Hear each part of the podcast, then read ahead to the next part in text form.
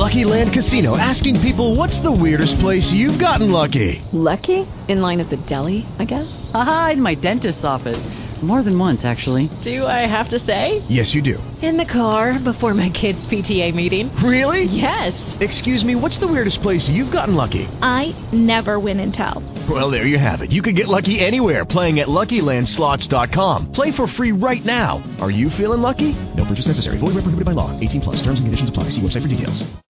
Blog Talk Radio.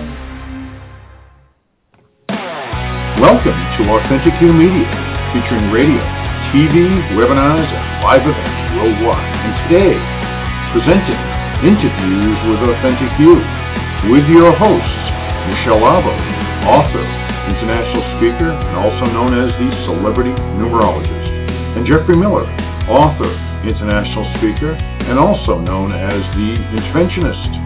And now, here's Michelle and Jeff. Enjoy the show. Well, good afternoon to this entire planet. Wow, what a beautiful day. Thank you so very, very much for being with us on Interviews with Authentic You, Authentic You Media and Radio worldwide.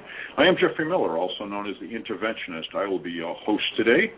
Uh, my co-host, Michelle Arbeau, is not with us today. She is actually in a very important meeting in L.A. Good news coming up later, and we wish her nothing but the best on that. But that said, we've got a special, special show. As you know, we like to be diverse in that that we bring you for content. But it has to err on the side of authenticity because that is what Authentic You Media is all about. Authentic You Radio and interviews with Authentic You, this very show. And this is the pride and joy of the company, Authentic You. It is the show that is for and represents the company, Authentic You Media. So we're very, very happy to be able to find some very, very wonderful, authentic people out there doing great things for other people, leading ahead of themselves with contribution. And they really, really think about the other people, which is wonderful. And that's what it's really all about. That really began a long time ago. In the beginning of our mankind, so to speak, uh, we call it altruism the altruistic way of being. You know, if I was the carpenter and I could fix your roof and you were the baker and you could make me some bread for my family, we might trade. And we were constantly doing and giving and sharing, which completes that circle of when you give, you shall also receive. And that's uh, been around for a long time in many different faiths of religion, etc. That said, our special guest today is attorney Melissa Sindeband Dragon, Esquire who has been a divorce trial attorney for 15 years. Melissa founded the first holistic family law practice in Massachusetts in 2006, following her divorce from her son's father. Melissa then remarried in 2008 and lives near Boston with her husband, Jeff, her daughter, and her son. Melissa is a frequent guest legal commentator on radio and television, as well as stars in her own Divorce the Drama video blog series on YouTube. And I got to tell you, you've got to see that, as I've watched it and I loved it. Melissa also serves on the board of the Nazareth Girls Academy, as well as in Boston Women Connect organization, a part of an ongoing commitment to mentorship and empowerment of women through entrepreneurial endeavors. Phenomenal. Melissa, welcome to the show. Well, thank you for having me, Jeff. What a wonderful introduction you've given me. I'm I'm uh, I'm humbled. Thank you. Well, thank you for being with us, and we're humbled that you're with us. You know, it's uh, there are a lot of people out there walking and talking what they say and what they do, and and you are one of them, and we're very very very happy to have you with us. Uh, you know when we when we look at our uh, guests and a lot of people ask to be on the show um the fortunate thing is there are a lot of people that have really found themselves in authenticity they really know who they are you know they know their Mhm. mission their thing and sometimes that doesn't feel comfortable to a lot of people because they believe that you know society has told them from the time they can remember as children this is who you're supposed to be and this is what you're supposed to do and then they evolve into this thing and say no that's not who i am Right. but you right. know that kind well, Go ahead. well, it, it's interesting because uh, you know if we were to go in the Wayback Machine when I was six and I saw Annie on Broadway, I thought, well, that's what I'm going to be a musical theater actress, and uh, then I'm completely tone deaf, an over actor, and I've got two left feet. So. Uh, life kind of told me early on that I was going to have to rethink my plan of action. But um, what is called what I now call kind of a legal improv is what I do. So uh, I've got a stage, but it's a courtroom. I've got an audience, it's a cranky judge. Uh, I've got facts, and I've got to creatively weave it together to position my client and the family that remains in the wake of divorce in the best light possible for success post divorce. So it's it's funny how we kind of find our way. It's not really the way we thought initially or maybe the way we planned, but it all comes together. Speaking of which, even when I was in law school, I met my son's father, my ex husband, and what looked like a great partnership was for a period of time, but we wound up getting divorced. If that hadn't happened, I wouldn't have had the personal experience that was necessary for starting the first chapter of my book, Divorce the Drama, and be able to share our family's inspiring story of healing in the wake of divorce and successful co parenting. Because that's been, I think it's a story that parents need to hear so that they can see there is hope for a positive relationship post divorce. Absolutely, absolutely agree with you on that, Melissa. You know, it's that walk of life that we take that until we recognize who we really are, and you know that comes right to that that word divorce because many, many, many couples are together for the wrong reason, and sure. They think they have the right stuff in the beginning, but they really don't know they don't know how to evaluate. And it's only as of late, and I'll tell you, as a strategic interventionist, uh, my mentor is Tony Robbins. And that Tony, and you've done Tony's programs as well as we've mm-hmm. as we've discussed. And he Tony's really up on that, and he has a program about that with his wife. And it really hits, it cracks the nut, so to speak. You know, it's it's the one. And if we recognize when we're going into a relationship, does in fact this person recognize wants, needs, and desires in life.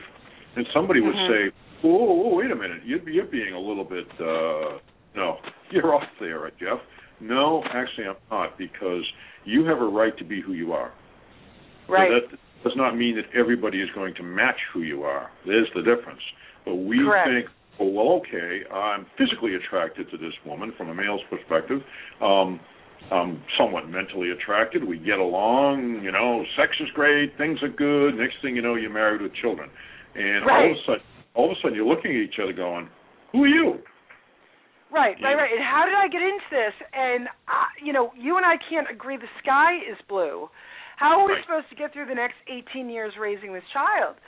And you know that it's interesting because you know we come together for a reason.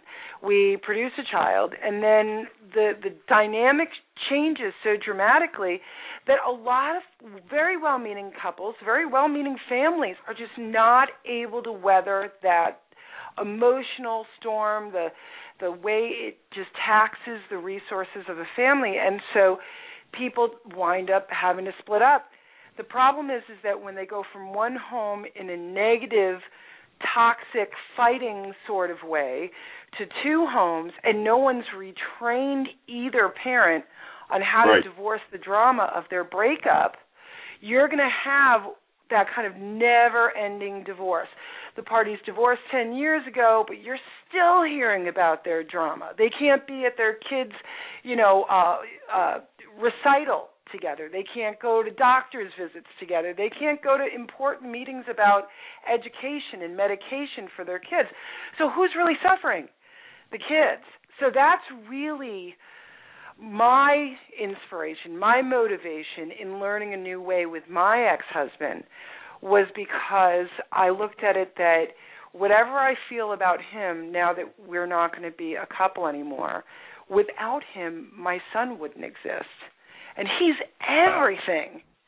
So if I can't give him two parents in one home, I've got to make it better.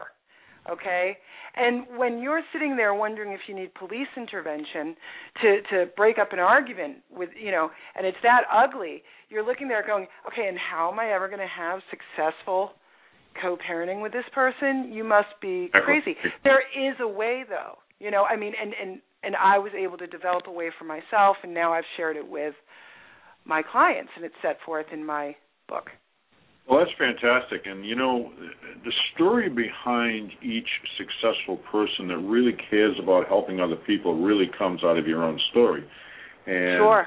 It, you live something, and then you recognize the want and desire to tell the world because right. you you feel that what you've gone through, you don't want somebody else to go through, and you know that people are suffering in that.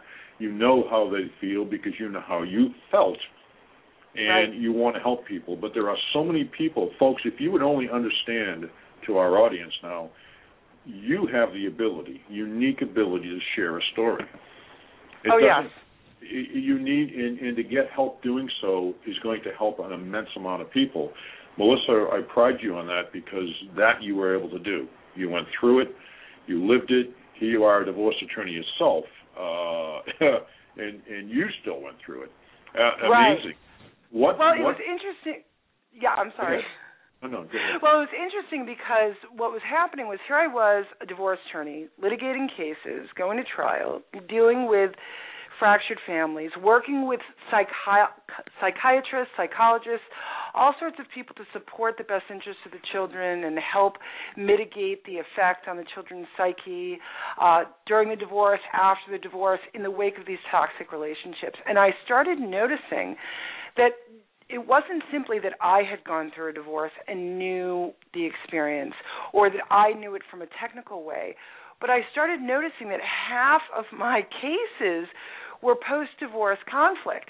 And that didn't make sense to me because if you get an attorney and you understand the contract and you put together an agreement saying this is how we're going to be, conduct ourselves post divorce, how does things go off the rails? And the reason why was not because of a lack of legal structure or not because their attorneys didn't tell them how to behave, but neither parent divorced the drama. So they had to see each other every week to share time with their child or children, and they kept engaging in the old fights and the old hurts and slinging it back and forth because that's how they knew how to communicate with each other.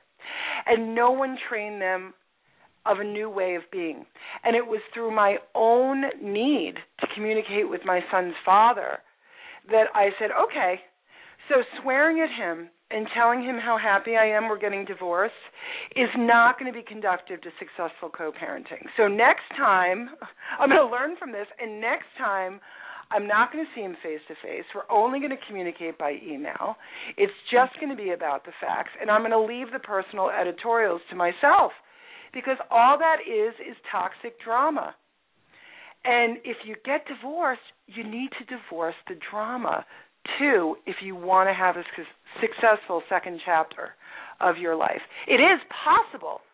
Right, but right. so often people just don't know how. So we hear divorce attorneys say it's best to be amicable with your ex or it's best not to have an ugly divorce.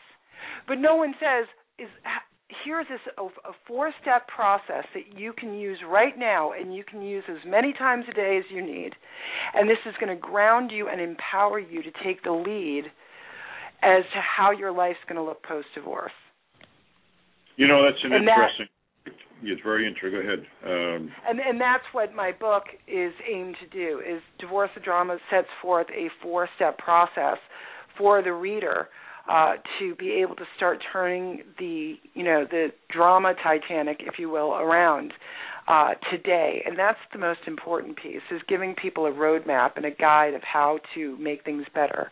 That's fantastic, and we're going to get into those steps a little bit as we go along. I, I want to reiterate a little bit. The you said that you know you wouldn't have your son today, and that is that's the blessing of life. If you do, everything is for a reason.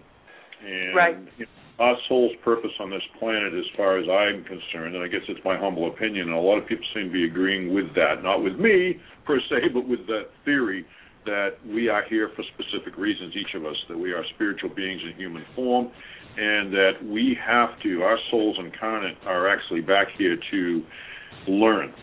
And we are put in circumstances with other people, with other spiritual people, human people, humankind, to learn because mm-hmm. we and we're going to relive it until we do learn it.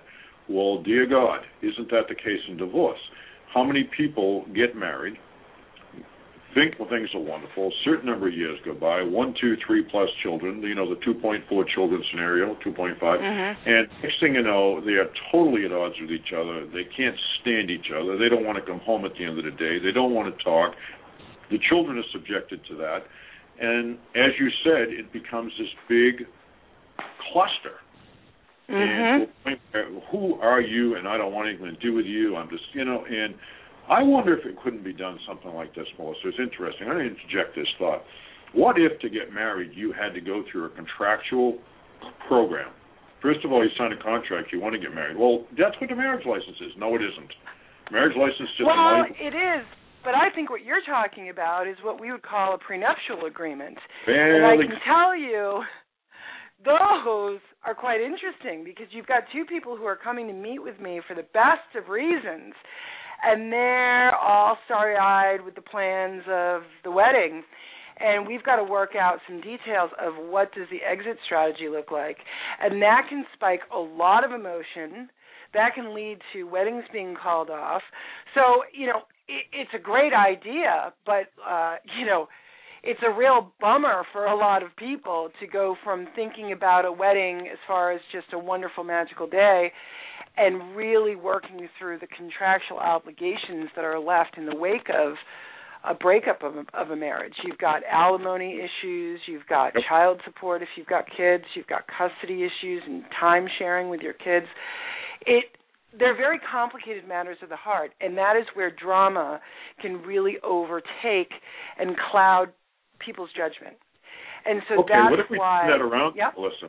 What if we turned it around and said, now, as a strategic interventionist, and Tony Robbins, as I mentioned, is my mentor, uh, I do I do a certain amount of relationship coaching with, Right. generally speaking, just one side of the game, and usually it's the lady.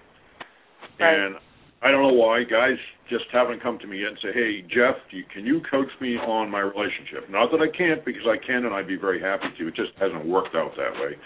Matter of the way it is. However, look at it this way: What if we had an agreement that said, for the reasons that we are in love, for the reasons that we choose to be wed, that we choose to be partners for the rest of our time on this planet, we are going to look at this as a contract, yes, but not as a prenup in the sense that we're looking at the end in mind. We're not looking at we're looking at the beginning and we want to keep the beginning through the entire matrimony, through the entire relationship, through the entire time until God chooses to lift us from the planet. So therefore, you would go through a program. We offer that in strategic intervention, by the way. We offer a program for people to see, are you really matched with this person? But here's that here's what the beginning, is it going to stay to the end? Here's the problem is because people change. So the day you get married, you start changing. You know, again, I mean, we don't, we're not static people. So, True. you know, what what caused people to be compatible when they met in their 20s might not be in play anymore it, now in their mid 40s or mid 50s. Um, I've seen so many of those cases. I, I had one situation where uh, the husband had always been, you know, a really strong um, man who would do, you know, move move very heavy things and work on the house and the wife was more of a traditional homemaker. Well, he almost died from this train accident and was put back together with screws and pins and he wasn't able to do what he used to do that defined who he was as a man, making him feel strong and and important and helpful uh, and his wife was in a position of having to police his behavior. So it completely changed the dynamic between these two people. And uh, they wound up getting divorced. And for her, it was heartbreaking because she didn't necessarily change, but uh, because of this accident, it changed how the two of them were together, and it became really unhealthy. And that's where it is so important to be able to teach people how to start turning their perspectives around when they're in a really dark place where they see a marriage. I've worked with people who they've been married for 3 decades and they never handled the checkbook or they don't know how to cook at all because it was never something they had to do. And they're facing that now.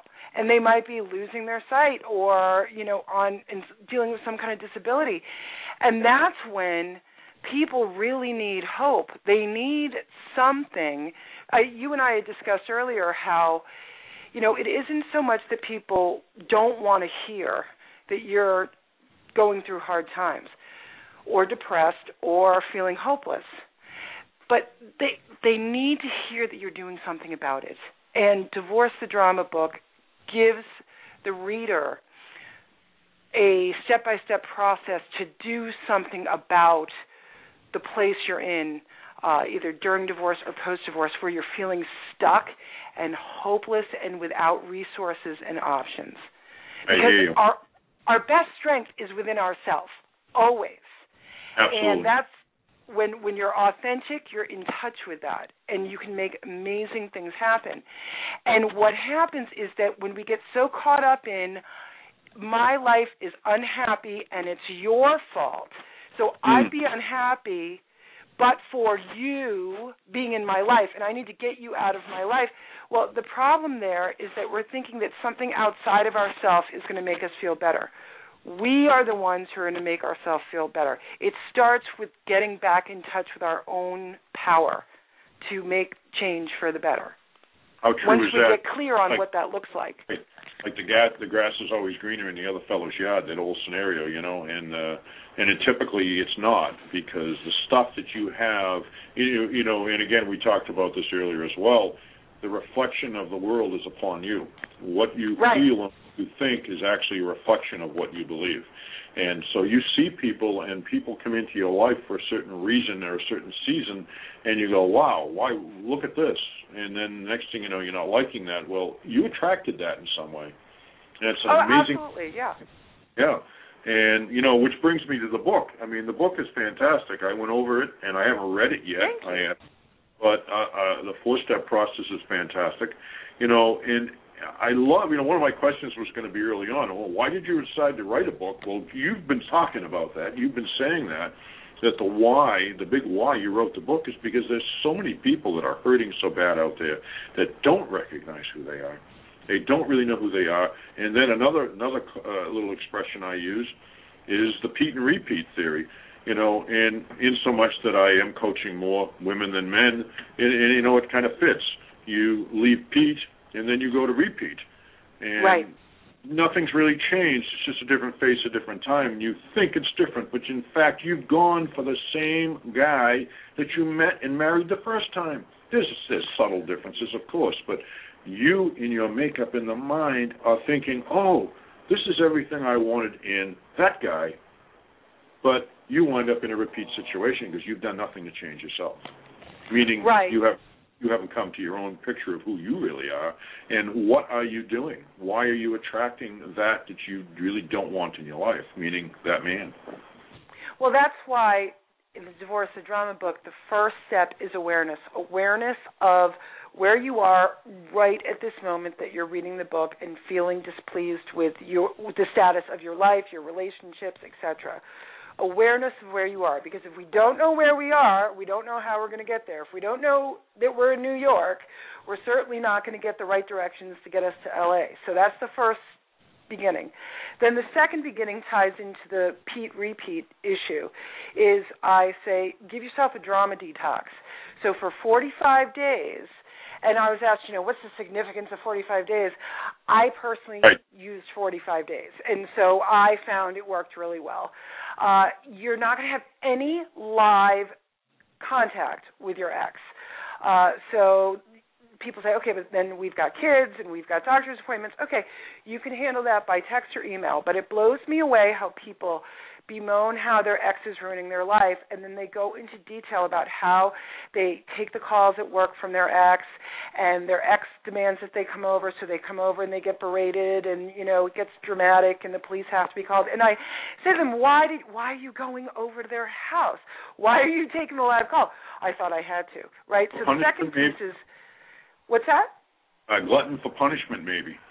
Oh well, you know, I I call it the you know touching the hot stove theory. You know, we're all told not Yeah. to touch the hot stove, but you know, it, it, the curiosity and and the danger and that pull to that what you know which goes back to you're living in one house in a way that is unhealthy and toxic however people can live like that for decades so that is what becomes what you know that's how you communicate with this person is with swearing and and yelling and threats and belligerence that's how you became that's your new status quo. Now you're going to go to two homes. No one retrains anyone on how to communicate. Well, so now when you're at a doctor's appointment, you're all charged anyway about the divorce or how everyone's been behaving post divorce and you never got you you stayed in that victim mentality of my life is lousy because of him or her versus saying that was a chapter in my life. It closed let me take a look at it what worked what didn't what am i going to do next what kind of life do I want to live now that I'm not Mr. or Mrs. So and so, and I'm not restrained by their expectations for me? How am I going to be happy and help my kids be happy now that we're living separately? How can I get rid of that toxic drama that caused the breakup in the first place? And if you can do that, then what are you left with? You're left with the other parent that made the children you love so much possible in your life. You're left with being able to meet together uh, on the sideline of a soccer game or go to family dinner together, which are, by the way, two things that I did with my ex husband just within the last seven days. Uh, brought my daughter from my uh, husband to meet up with my ex husband and watch my son play soccer, and then afterwards we all went out to dinner. This is a common thing that we do. We give our son the benefit of being able to see his mom and dad be able to break bread and talk as friends and have a probably the healthiest relationship we'd be capable of having. So in the end, it was my desire to give my son something better if I couldn't give him everyone under the same roof. And that was the driving force for me to find a different way. And then as I shared my story with my clients, they said, You've got to write a book so that you can teach other people how you did this because it's That's really fantastic. remarkable. Fantastic. Melissa, you touched on some very, very important pieces of the puzzle that I utilize in human needs psychology as an interventionist with relationships particular, along with just individuals that are just suffering from that that they don't realize, that, you know, what they don't know, they don't know. And mm-hmm. starts off, you know, you talk about the habitual way we act. You know, I can't stand you. I want nothing to do with you. But then you're back over their house having a meal with them, and God knows, then you can't, then you then you're going to do something else because right. of the it's because of the habit. Those habits and that way of behavior actually start out back from before we can even remember, which is about the age of two or three, because we're taught certain rules of life, and depending on whom the parents are, or whom the teachers are in your life, and that means people you know, people you meet, other children, other adults, mothers, fathers, family, et cetera, et cetera, et cetera. We develop and form our model of the world. And our model of the world is predicated on all that we have learned, and it goes into our subconscious, and it's typically stored there for what we call protection, because the brain knows two things: pain and pleasure. Don't want pain, mm-hmm. you want pleasure. So wait a minute. Then why are people staying in relationships, or why are they going back into relationships and involving themselves back in bad situations like the bad wife syndrome and all that stuff when in fact they know they should know don't do this because for some reason the comfort as bad as it is it's an amazing thing that's been really decided about this is much much much psychological profiling work on this is that people are so habitual that it's become such an ingrained habit that they just do it subconsciously just go back to it and then well, they go oh I, what did i do and that's that's really where you're at with that um, it's the devil you know versus the devil you don't, right? So so exactly. you're you know people can be unhappy, but first of all you got to keep in mind that you know uh, I, it wasn't that when my son was two, one day I just woke up and I said, oh, "Okay, I'm done with this marriage." You know, it was uh we were struggling before we had him and then after we had him, things continued to get more and more difficult and acrimonious to the point that I didn't want my son to be witnessing this between us, like awful fights.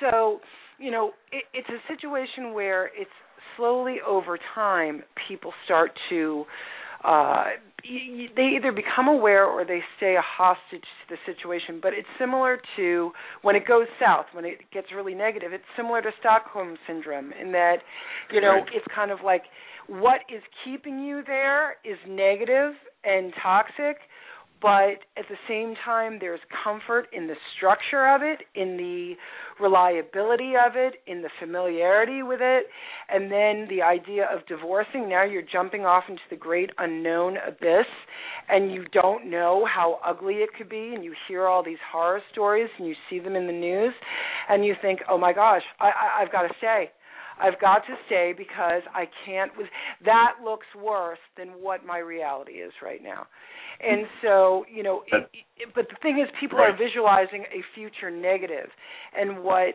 I'm looking to teach people to do is to look at the now and then allow themselves to visualize a future positive and work from that vantage point, shifting their focus to a positive for themselves. And that's where hope Oh, starts to come back into the picture. That's extremely true, and I want to throw and interject a thought into that for everybody as well. The thing that causes you that and that four-letter word that you're talking about is actually fear. Right. Fear is an ingrained thing that we've had since the beginning of mankind. Again, when we came out of the cave and said, "Oh my God, we're either, I'm either going to kill that thing, and it's going to be lunch, or it's going to have me for lunch," and it's still a fear factor that's in our brain that fear causes us to do things that are uncomfortable, but it's the fear of the unknown that is more comfortable. Therefore, we stay in that paradigm, which is very sad. If more and more people would realize what the opposite of fear is, the word is love. Unconditional love. Oh, you mean for my ex? And I'm not talking about your ex now, I'm talking about you. If you would mm-hmm. go to the unconditional love and feel that for yourself and actually walk up to a mirror and say, I love me. And if you can't do that, you need to learn how to do that. You need to get that coaching, that counseling to get you to that point so that you will know that you are worth it. And once you recognize that you are worth it, that fear of the unknown that you're talking about will be gone. It'll vanquish. It's vanished because you are about love of yourself and then you are portraying yourself in that positive light that you're talking about, Melissa, which is so beautiful, so wonderful. Uh, well, yeah. you know, in in the Divorce the Drama book, I also talk about breaking down fear into an acronym of There you go. false evidence appearing real. It Oh, is such an empowering exercise to do that. And I work with my clients frequently with that and um you know they'll they'll have read the book, they understand the concepts, they're excited about you know how, it can help them. And then they'll start talking to me and they'll be talking about something that may happen in the future about 10 years from now.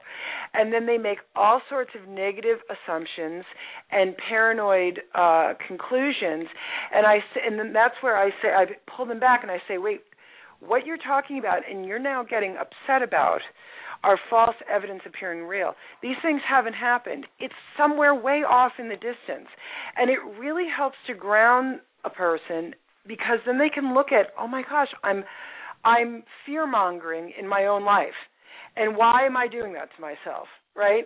And I don't have to do that. But we're just so trained to start engaging in dark imaginings, especially when we're tired, when we're worn out, when we're on our last, you know, legs. It's it's so easy for the fear to creep in. But if you can remember that acronym and look at that fear and say, okay, is this false evidence appearing real? How much of this is real? And if it's only 10%, then worry about the 10%. Take action about that 10%. Uh, but it really helps person shrink down that overwhelm that can really get a hold of you when you're going through this kind of divorce uh, drama. That's fantastic. I want to get to the book. We've got about Yes. 30 to showtime left. Wow, it's you know time flies when you're having fun, doesn't it? I know Uh, it. I love, and again, I haven't read the book, but I've read about the book and and got into it. And you know, as you say, divorce is such a difficult subject. However, right. You have come up with a format, including a worksheet, which includes a drink at the end of each chapter. I love right. it. So w- let's talk about why do you think this is an effective approach to the subject? well, I do have a disclaimer at the start of the book that says I'm not meaning to say that drinking alcohol is a solution to your divorce drama, but it's put there for much needed levity into an otherwise really heavy subject. Some of my chapters in Divorce the Drama are talking about physical abuse and uh, you know all sorts of really heavy, difficult subjects.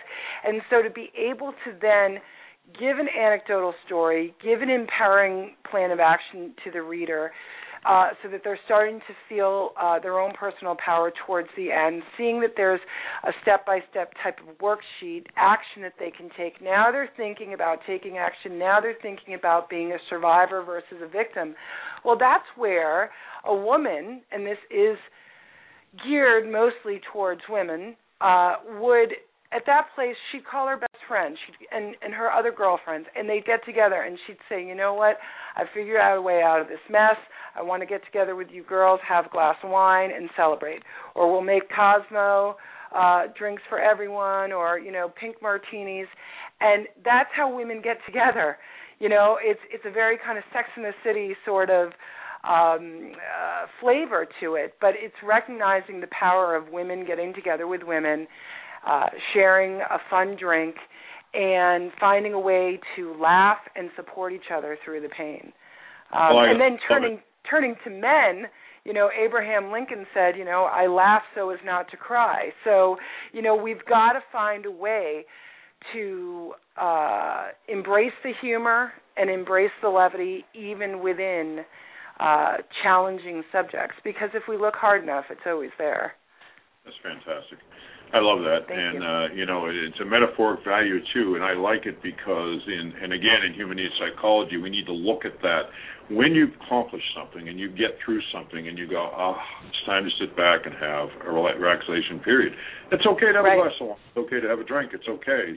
Um, you're not you're not condoning alcoholism, but it's okay. Right, to right, right. Oh, the reward. Well, actually, maybe you, maybe go take a walk. Maybe you're gonna go buy an ice cream. Maybe you're gonna go, you know, right. go to the little shopping or something. But you do something to reward yourself for the accomplishment, which causes you a feeling. It's an emotion that you go to that causes you to feel better, and I think that's good. So that's that said, that said, yeah. how much mm-hmm. how much more have you found that your information in the book? And I don't mean to use the word generalization, but it, it would appear to me that you could really utilize this not only for women but for relationships, families, mm-hmm. work professionals, etc. Um, mm-hmm. w- you know, and, and, and we don't have a lot of time, but I and I got some other points I really want to go over about this with you. But what do you think? I mean, you definitely could. Oh, almost kind of like a chicken soup for the soul, and then it's chicken Great. soup for the sister's soul, and the mother's soul, and the father's. I. Uh, it's funny. I have had more than one person say that to me. Um, when I was on a, a cable show recently, the host said, uh, "Well, so could I apply this to dealing with my mother-in-law or dealing with a difficult boss?" And I said, "Absolutely, because really, what it is is it's based in the Buddhist theory of positive detachment." And then going within to find your own core strengths and your own truth, and then moving from that place forward, reshifting your focus to a place of strength and power. And so, absolutely, it can be brought into any situation where the status quo is something you're looking to change. The key, however, is that the change isn't the person who is vexing you, the change is you. And then you being the change into the status quo, the situation must change because you're now going at that status quo differently than you ever have before. Wow. You know, the statistics for divorce are staggering in the United States, and you being a divorce litigation attorney, you certainly know that. And and I believe uh, information that I read on uh, your bio is something to the fact that only five percent of all divorce litigation winds up being resolved by going to a contested trial. So therefore, True. if you can go you can go in non-contested and you've got your ducks in a row and everybody's gone through their thing. You say, okay, this is done, we're doing it. You're 100% better off. Um, oh, and then- absolutely. I, I have what is seen it? Half who the marriages today or something in the in the country are actually going to divorce. I, I- right. It's it's about half, and then if you in, it's higher. It's more at sixty percent if you're including second and third marriages. You know, on Uh, the point of the value of an uncontested divorce. Now, that doesn't mean that you both have to be saying, "Yay, I want a divorce." Uncontested means we're not going to fight about the buyout of the house equity. We're not going to fight over the kids. There's seven days in a week, and I'm going to figure out what days you're going to be with them and what days I'm going to be with them. We're going to be fair about money and share expenses for the kids, and we're going to move on with our lives. That's what it means to have an uncontested divorce. And the value of that is immeasurable because now the kids see okay, well, so life goes on. There's times when I'm with mom, there's times when I'm with dad. They come together when it matters for me. Um, and I can go on with my life. You know, you're not miring the kids down with the adult drama. You found a way to sidestep that. So the most successful divorces I've witnessed is where people can approach the issues like a business matter, drama free, and they're guided by what's best for the children. However, that to most people seems like something they cannot obtain for themselves. And that is my goal with Divorce the Drama book is to give people a step by step accessible method to find a way to give themselves that detachment from the drama so that they can just co-parent successfully without all that toxic noise. That's fantastic. You know, my my father and grandfather raised me to be a carpenter, uh, for which I did for a number of years, by the way. And I say I enjoyed it, and it was a great business for me for a long time. And I never thought I would be because I started out in the in the professional, you know, with a suit and tie on every day in downtown Boston. However, Mm-hmm. I did eventually go back to the overalls, you know, the work pants and the boots, and enjoyed myself and my life so much better without the shirt and tie and being a carpenter. But I always had a tool for every job. And I believed from my heart that that's one of the most important things you can have in life is to know the tools for the job. Your book is a tool for this job, and it's fantastic. And I Thank highly you so recommend everybody get a copy because I want to tell you something. Uh, in reviewing the book, although I said I haven't read it completely, but in reviewing it, absolutely fantastic, folks. And you've got to get to it. You also mentioned, Melissa, that you know the drama sometimes and eventually does, and I can tell you myself as well. You told a story about how now you and your ex, for the sake of your son, can get together and break bread.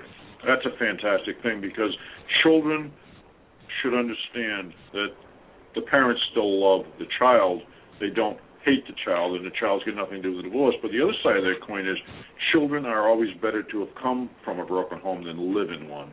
I've often Yes. remember and going through the divorce thing myself uh, twice, I totally get that. And I always maintained and, and I always realized that my children were number one in the situation, and it was not their fault. It had nothing to do with them that this divorce was taking place, but it had everything to do with their mother and also everything to do with me, because I had to accept my share share of the responsibility for it. So, but I was happy to, and I am happy now, years later, to attest, although have I have very little to do, that the children are now grown and gone out and have their own children. I don't have to have anything to do with their mother, and typically don't, but I still give it on, and I still ask my children, "How is your mom? You know, how's everything going, etc." And it's for them that I do that. It isn't for me.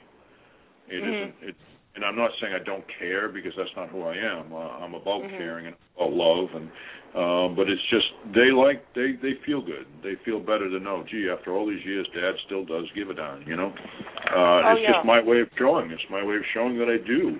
And again, from day to day, I'd have no conversation. But uh, so you have been able to say that that does eventually. There are different things that happen, you know, and and and you look at all the different people that divorce in the country, from Hollywood people to people you know to friends, family, etc. It's not fun. It's not fun. No. So But it You can be an incredible growing experience. Okay, you Yeah. there's a wealth of knowledge that you can get through the divorce process. It can really cause you to look at your life and then treat it like a blank slate once you get that divorce decree and say, okay, so how am I going to start going at relationships with myself and with other people differently. Uh, how am I going to connect with my children more meaningfully? It can be a catalyst to making positive, powerful shifts in the way that you move through your world. Uh, to say I'm no longer going to accept a relationship that has these qualities in it. I don't care how charming this person is. Uh, you know, you can because you can learn from your past, and so it's an unhappy thing to go through, but it doesn't have to go on for years. It doesn't have to cost six figures and, you know, draining the kids' college funds, fighting over what happened five years ago and who did what to whom. So, but but the key is is that to truly be successful for your children during and post divorce, you've got to learn what matters and what doesn't. You've got to know how to structure your world for them so you're eliminating the the negativity that that was ruling the home at one point and you've got to show them that you've moved on in a positive way. If they see that, they're going to take that cue from you. Uh, but if they see that you're falling apart or that you're spinning your wheels and you just don't know how to get out of bed in the morning, that's what really causes a lot of the anxiety that children have due to uh, having divorced parents is that their parents aren't doing well in the wake of it. So, uh, what I'm looking to do is give people hope and empowerment uh, that they can tap into anytime on their own. Um, and put together a strategy, uh, you know, give them kind of a journey to follow uh, that I carved out for myself, and has it has been tremendously successful as far as being able to successfully raise my son with my ex. Um, and my ex and I are Facebook friends. Uh, so, you know, it it just shows how amicable we are, and it's a source of pride for both of us that we're able to be uh, such good friends uh, now in the wake of all that was. So there is hope. Uh, but you just have to know what matters and what doesn't, and that's what Divorce the Drama book is aiming to help people understand. That's fantastic. You know, uh, I hope everybody really grasped that. I'm sure you have, folks. And if you're listening to us live, glad to have you with us once again. Uh, I didn't set up to take any callers today. Um, basically, there was so much content to talk about on the matter of divorce with Melissa that that I chose not to. But I'll tell you what, at a later date, we're going to get back together, uh, Melissa, and we're going to actually do that. We're going to get a discussion call going.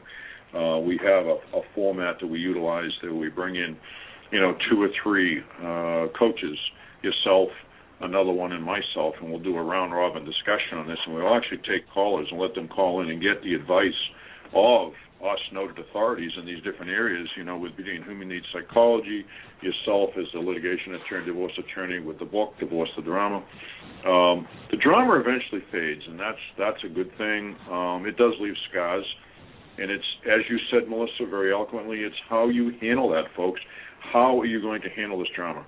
Start handling it from the get go. If you know you've got to get the divorce, you know that's inevitable, and there's no way because you've recognized there are there are just traits about this person that you can't live with.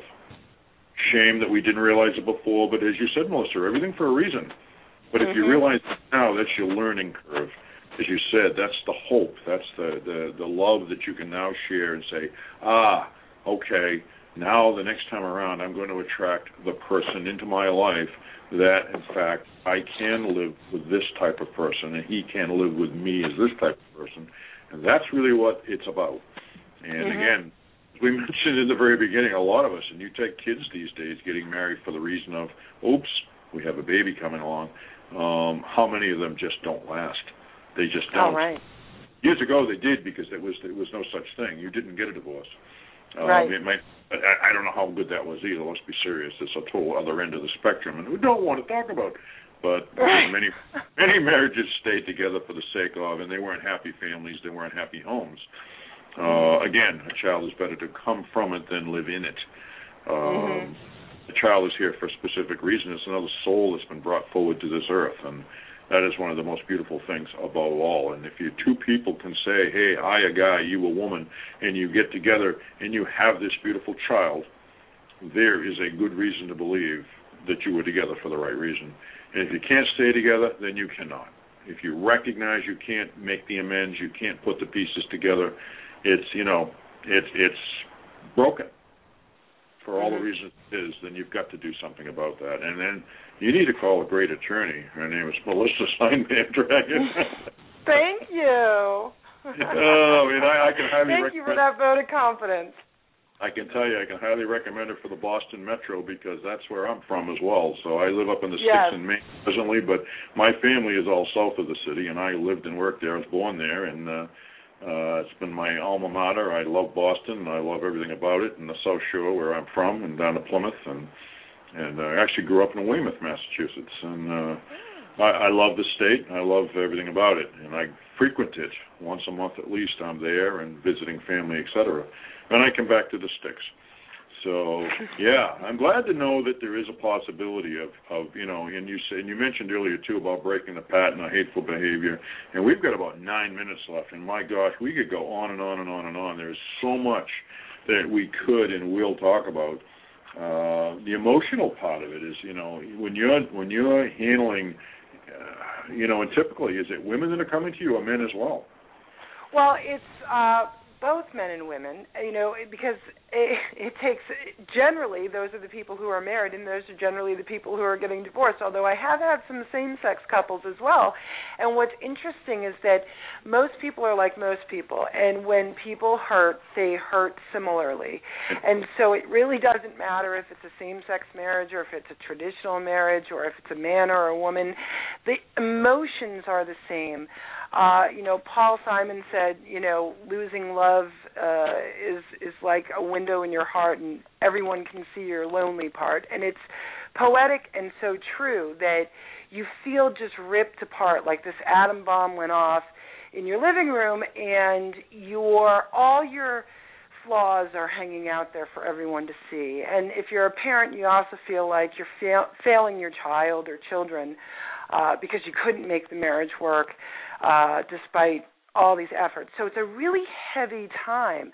Um, and what what I look to help people understand is we can treat that, we can work through that. You can get a great therapist and a coach and a mentor, uh, but don't bring it to the courtroom.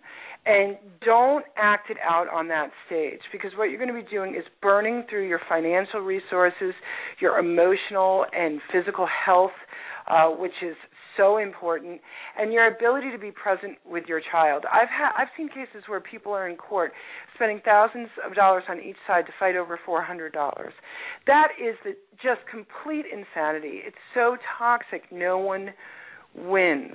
And so we've got to find a place to do the drama detox and give ourselves that 45 days of detachment from your ex so that you can start to heal the emotional side.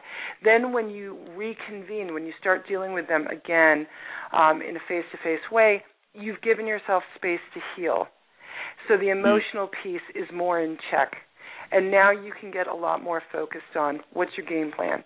How are you going to get from New York to LA? You know, how are you going to get from in the middle of your divorce to settlement and moving on with your life? What's that going to look like? Let's talk productively and proactively. Let's not bemoan and com- commiserate what is, because all you're going to get is more of what is. We need to change the dynamic, and that starts and ends with you. Sounds like the definition of insanity, doesn't it? Yeah, if absolutely. If something's and, and, going to, it has to change, and if something's going to change, you've got to change it you can't walk into the courtroom and say, "Okay, here we are," and start hashing it out there. It's not the place. Uh, yeah. Amazing, amazing, amazing. And didn't they used to have in Massachusetts law, and I'm not sure about Maine or other states, there was a period called, because no fault and all that stuff is probably taken away. It was called um, legal separation, and that was that that was that cooling off period. And I think that might have been part of the reason for it that you're mentioning. And if it wasn't, that's certainly a great thing. You know, take well, the. There, there, there's a period of time it's called the nisi period and it's after the divorce goes through and it's a period of several months and you can't waive it. You you so basically you're temporarily divorced and it's not final until the end of this statutory period of time. It can be 90 days to 120 days depending on whether your divorce was contested or not. And people scratch their heads why does that exist there? And it's because if something happens within those few months after the divorce was granted, you can get right back into court much faster and get relief because it's recognizing that things are still very fresh post divorce and that people can be in a fog uh while they're going through a divorce or shortly thereafter uh i mean my my ex husband had said that actually he said you know you wound up taking more of our uh cds than i wanted you to but when you were moving out uh i was just in such an emotional fog i i i, I couldn't get focused so you know right. in you've got to work when you're working with people when they're going through this type of major milestone in their life and it's a negative one, the key to getting them back in the game and getting them feeling strong again is to give them hope and then also support them with a roadmap for success. And highlighting the fact that if it's going to be successful, that starts and ends with them and with their conviction to learn and grow from the experience in a positive way. It's a choice you can make. Great. That's great. Have you had a situation come up as of late? Because I'll tell you, typ- the typical outlook of a lot of people with attorneys is that they're in it for the big bucks. Oh, great, a divorce case. Great, let's just drag this thing out. And, and yeah, I know you're not that person. I just know you're not. And that said, um, how often are you actually finding um, that you can work with couples and actually save them from the divorce? Well, if they have, oh, you mean be able to get them to reconcile? Yeah. And just, I've had it happen a couple times actually. And one time I had it happen, the other attorney saw the dollar signs and wanted to keep it going and was trying to convince the wife not to reconcile, even though they both were representing to me and the other attorney that this is what they wanted.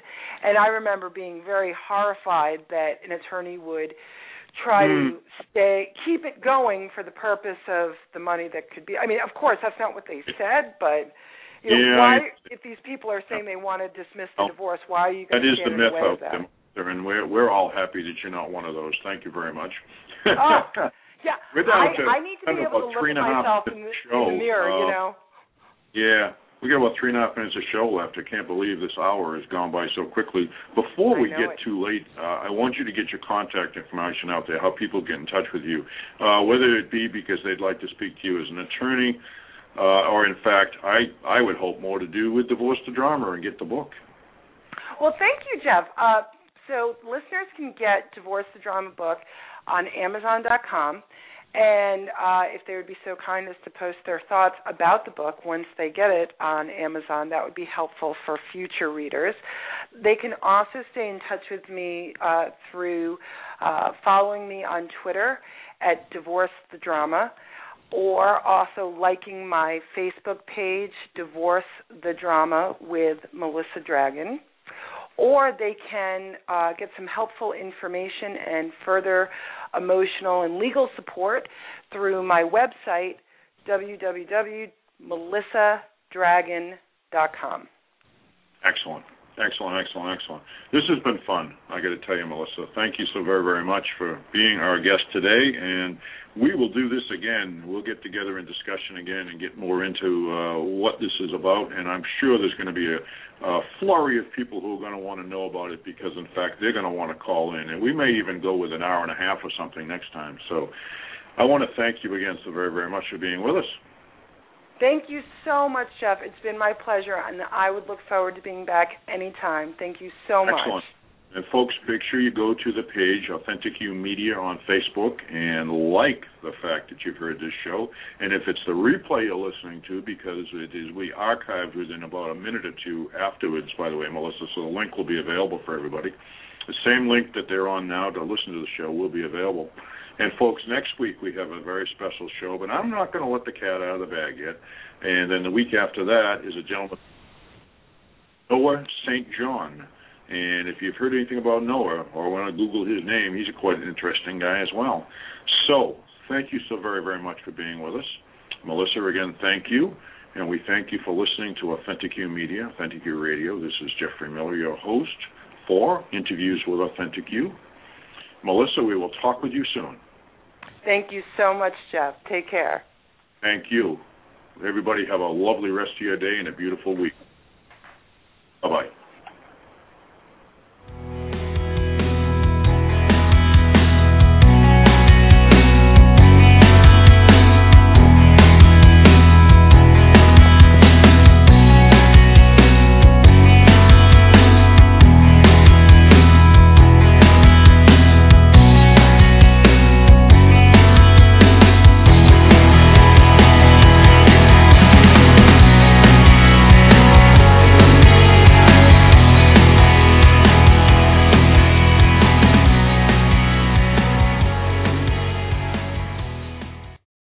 Guys, it is Ryan. I'm not sure if you know this about me, but I'm a bit of a fun fanatic when I can. I like to work, but I like fun too. It's a thing. And now the truth is out there. I can tell you about my favorite place to have fun. Chumba Casino. They have hundreds of social casino style games to choose from with new games released each week. You can play for free anytime, anywhere and each day brings a new chance to collect daily bonuses. So join me in the fun. Sign up now at ChumbaCasino.com. No purchase necessary. VGW Group. Void were prohibited by law. See terms and conditions. 18 plus. Waiting on a tax return? Hopefully it ends up in your hands.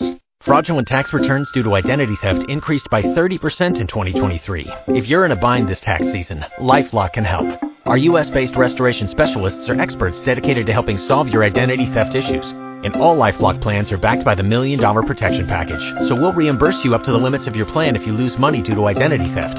Help protect your information this tax season with LifeLock. Save up to 25% your first year at LifeLock.com slash aware.